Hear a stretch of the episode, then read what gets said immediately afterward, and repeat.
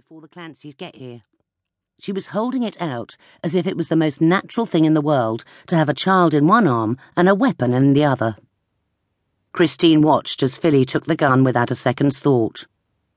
I'll sort it, Auntie Breda. You feed the baby. He's got a big appetite. Look at the size of him already. Christine watched, as if she was outside of it all, no more than an onlooker. Well, it would all be over soon. She had to keep it together long enough to make sure it was finally finished. She feared her actions would make everyone hate her until the day she died, but that was a chance she was willing to take if it meant they would one day have a crack at a normal life.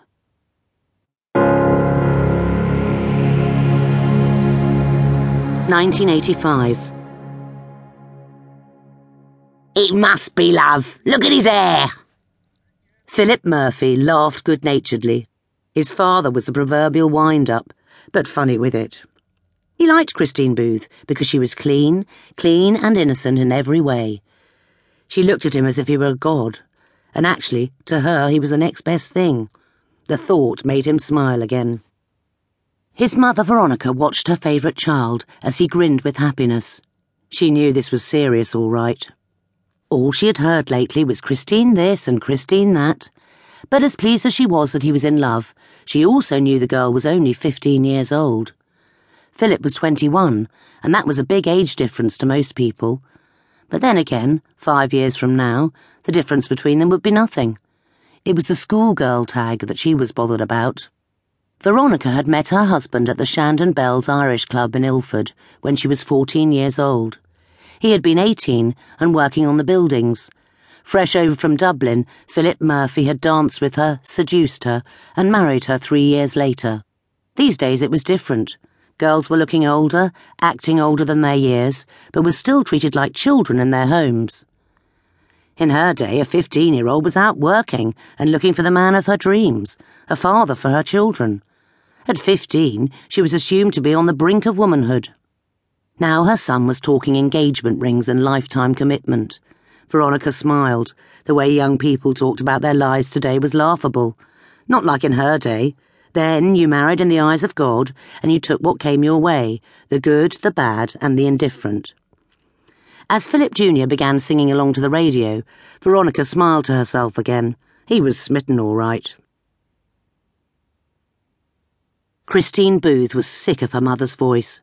It was like a constant stream of irritating nothingness. The woman talked just for the sheer hell of it. Eileen never stopped. Her topics of conversation ranged from what Christine was wearing to how she sat to what she ate. Or, more to the point, what she didn't eat. Her schoolwork, her future, her lack of decorum were constant causes of criticism. It was as if Eileen hated her only daughter, was already disappointed in her, at just fifteen. Christine looked at her reflection in the mirror of her dressing table. She knew she was pretty, knew she was sexy even, desirable. Phillip Murphy made her feel like she was the only girl on earth, like a woman. He was the only person to ever make her feel she was worth something, other than her dad, of course, but he didn't count. Like her, Dad was also under her mother's thumb. He couldn't have an opinion in his own home. It was more than he dared. Her mother would see that as tantamount to mutiny. It was her way or no way. How many times had Christine heard that over the course of her young life? Eileen Booth was angry. She was always angry. Are you deliberately ignoring me, or have you suddenly been struck stone deaf? Christine sighed audibly. She wasn't going to take the bait, wouldn't bite back. I'm sorry, Mum, I was miles away. She was smiling at her, trying to look innocent trying to make her leave her alone. Eileen Booth narrowed her eyes in suspicion. Was this a piss take? She knew better than anyone that her daughter would need to be at least fifty miles away to block her voice out when she was at full throttle. Where are you off to again? Round Joni's. We're doing our history homework. Well, make sure you're home by nine, and I'm ringing Joni's mum, so don't think you can pull the wool over my eyes, all right? Why would I bother, Mum? Christine kissed her mother on the cheek dutifully and walked sedately from the room. Eileen Booth listened to her daughter's retreating footsteps and sat down on the bed. Why couldn't she see the danger her looks and friendly nature put her in? She didn't want.